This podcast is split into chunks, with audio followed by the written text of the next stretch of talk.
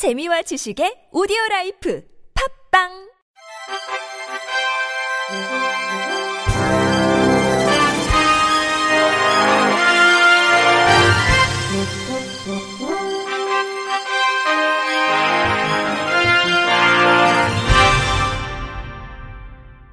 청취자 여러분 안녕하십니까? 3월 21일 수요일 KBIC 뉴스입니다. 문재인 대통령의 헌법 개정안 속 기본권 분야에 장애인의 독립된 인격체 존중 및 차별 개선 노력 의무가 명시된 반면 수어 및 농문화 등의 언어 다양성이 포함되지 않아 아쉽다는 지적이 제기됐습니다. 이번 개헌은 기본권 및 국민 주권 관련 조항을 강조함으로써 국민의 권한을 대폭 강화했습니다. 장애인과 관련해서는 성별, 장애 등 각종의 이유로 차별이 이루어지는 상황을 개선하기 위해 국가의 개선 노력 의무를 신설하기로 했습니다. 또한 장애인, 노인 등 사회적 약자도 독립된 인격체로 존중하는 한편 우리 사회의 일원으로 다양한 영역에서 동등한 권리를 가진다는 점을 분명하게 했습니다. 다만 청각 장애인들로 구성된 단체 장애의 벽을 허무는 사람들이 주장해온 언어 및 문화 다양성은 반영되지 않았습니다. 이들은 장애인 권리 협약에 따르면 한국 수어는 국어와 동등한 언어로서의 지위가 인정된다며 개헌안에 언어 및 문화 다양성을 포함시켜 달라고 성명을 낸 바 있습니다. SC제일은행은 목소리 재능 기부를 통해 시각장애인들을 위한 오디오 콘텐츠를 개발하고 기부하는 착한 도서관 프로젝트 시즌7을 실시한다고 21일 밝혔습니다.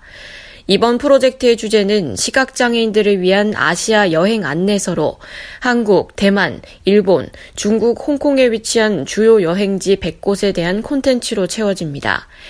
여행 전문 작가와 한국 시각장애인 연합회 소속 화면 해설 작가진이 협업을 통해 이들 장소에 대한 내용을 개발 및 감수할 예정입니다. 녹음 참여를 위한 목소리 기부 신청 접수는 오는 4월 15일까지 온라인 사이트를 통해 진행됩니다. 신청자들은 다음 달 20일에서 22일 SC제일은행 본점에서 개최되는 착한 목소리 페스티벌에서 시각장애인 심사위원단이 평가하는 목소리 오디션에 참가할 수 있습니다. 최종 선발되는 100명의 기부자는 오는 5월 중 녹음에 참여하며 완성된 콘텐츠는 6월 한국시각장애인연합회 미디어 접근센터를 통해 전국 모든 맹학교와 점자 도서관 등 모두 42곳에 기부됩니다. 박종복 SC제일은행장은 시각장애인들이 여행 중에 가장 필요한 것은 현지 곳곳을 잘 알려줄 착한 목소리라며 아시아 곳곳을 생생하게 전달하고 싶어 하는 목소리 기부 희망자들의 많은 참여를 바란다고 전했습니다. 노숙인과 장애인, 정신질환자가 생활하는 사회복지시설을 평가한 결과 100곳 중 8곳이 미흡한 것으로 조사됐습니다. 보건복지부에 따르면 노숙인 생활시설 113곳, 장애인 복지관 203곳, 정신요양시설 59곳, 정신재활시설 285곳 등 660곳의 사회복지시설을 대상으로 운영평가를 한 결과 미흡 수준인 하위 DF 등급을 받은 곳은 8.0%인 53곳이었습니다. 우수 등급인 상위 AB 등급 시설은 84.7%인 559개소로 대부분 시설이 일정 수준 이상의 서비스를 제공하고 있는 것으로 나타났습니다. 총점 평균은 88.5점으로 2014년에 89.7점보다 소폭 하락했습니다.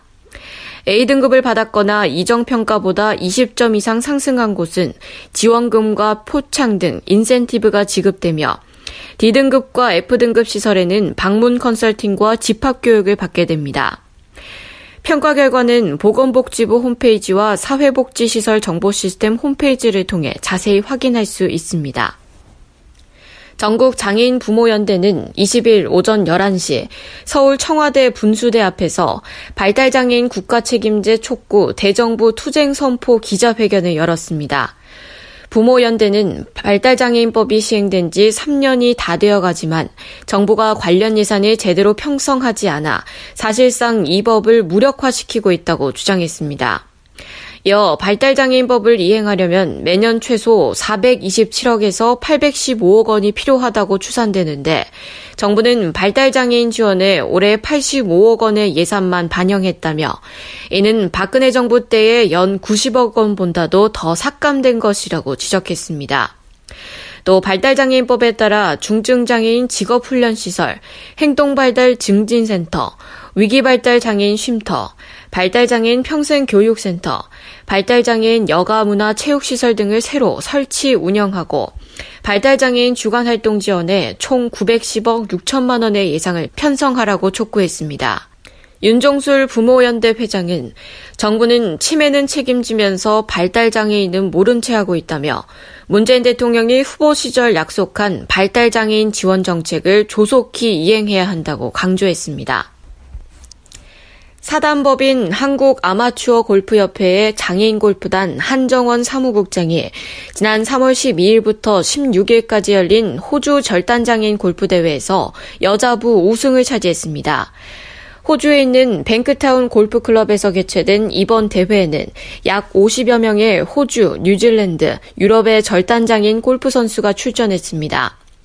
3일간 라운드의 총 타수를 합친 스트로크 방식으로 랭킹을 가렸으며 이 대회의 우승으로 한정원 사무국장은 유럽 투어 랭킹에 오를 예정입니다.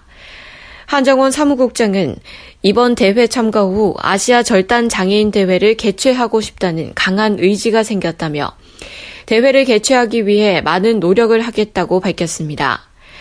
또한 호주에서는 장애인들이 늦은 티타임에 라운드를 할 수 있도록 배려하는 점이 인상적이었다며 한국도 장애인들을 더욱 배려하는 골프 문화가 조성될 수 있도록 많은 응원과 지원을 부탁드린다고 우승 소감을 전했습니다. 경남지방경찰청 성폭력 수사대는 강제추행 혐의로 진주시 장애인 종합복지관장 A씨를 불구속 입건했다고 20일 밝혔습니다. A 관장은 지난해 11월 전주 지역 장애인 어린이집 합동 발표회에 술에 취한 채 참석해 보육교사 한 명을 여러 차례 껴안고 어깨동무를 하는 등 추행을 한 혐의를 받고 있습니다. 이달 초 진주 여성단체가 A 관장의 추행 의혹을 폭로한 직후 수사에 착수한 경찰은 추행 혐의가 인정된다고 판단해 기소 의견으로 사건을 검찰에 송치했습니다. 앞서 진주 여성회 등 진주 지역 21개 시민사회단체는 지난 5일 진주시청 브리핑룸에서 철저한 진상조사를 요구하는 기자회견을 열었습니다. 이들은 기자회견에서 공적인 행사 자리에 술에 취해 참석한 것부터 자질이 의심스러운 데다 아무렇지 않게 타시설 교사를 포옹하고 몰상식한 행동을 일삼았다며 공적인 자리에서 이 같은 성추행을 하는데 보이지 않는 곳에선 얼마나 많은 피해를 양산했을지 경압스럽다고 비판했습니다. A 관장은 장애인 종합복지관을 위탁 운영하는 사회복지법인 늘사랑복지재단에 사표를 제출했으며 재단 측은 이를 수리한 것으로 알려졌습니다. 끝으로 날씨입니다. 오늘은 한낮에도 찬바람이 불며 무척 쌀쌀했습니다. 서울 4도, 광주 4도, 대전과 대구 3도로 대부분 5도를 밑돌며 하루 종일 추웠습니다.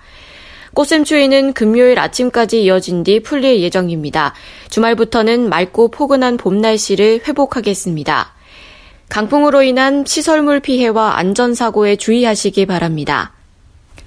이상으로 3월 21일 수요일 KBRC 뉴스를 마칩니다. 지금까지 제작의 안재영, 진행의 이정화였습니다. 곧이어 장가영의 클래식 산책이 방송됩니다. 고맙습니다. KBRC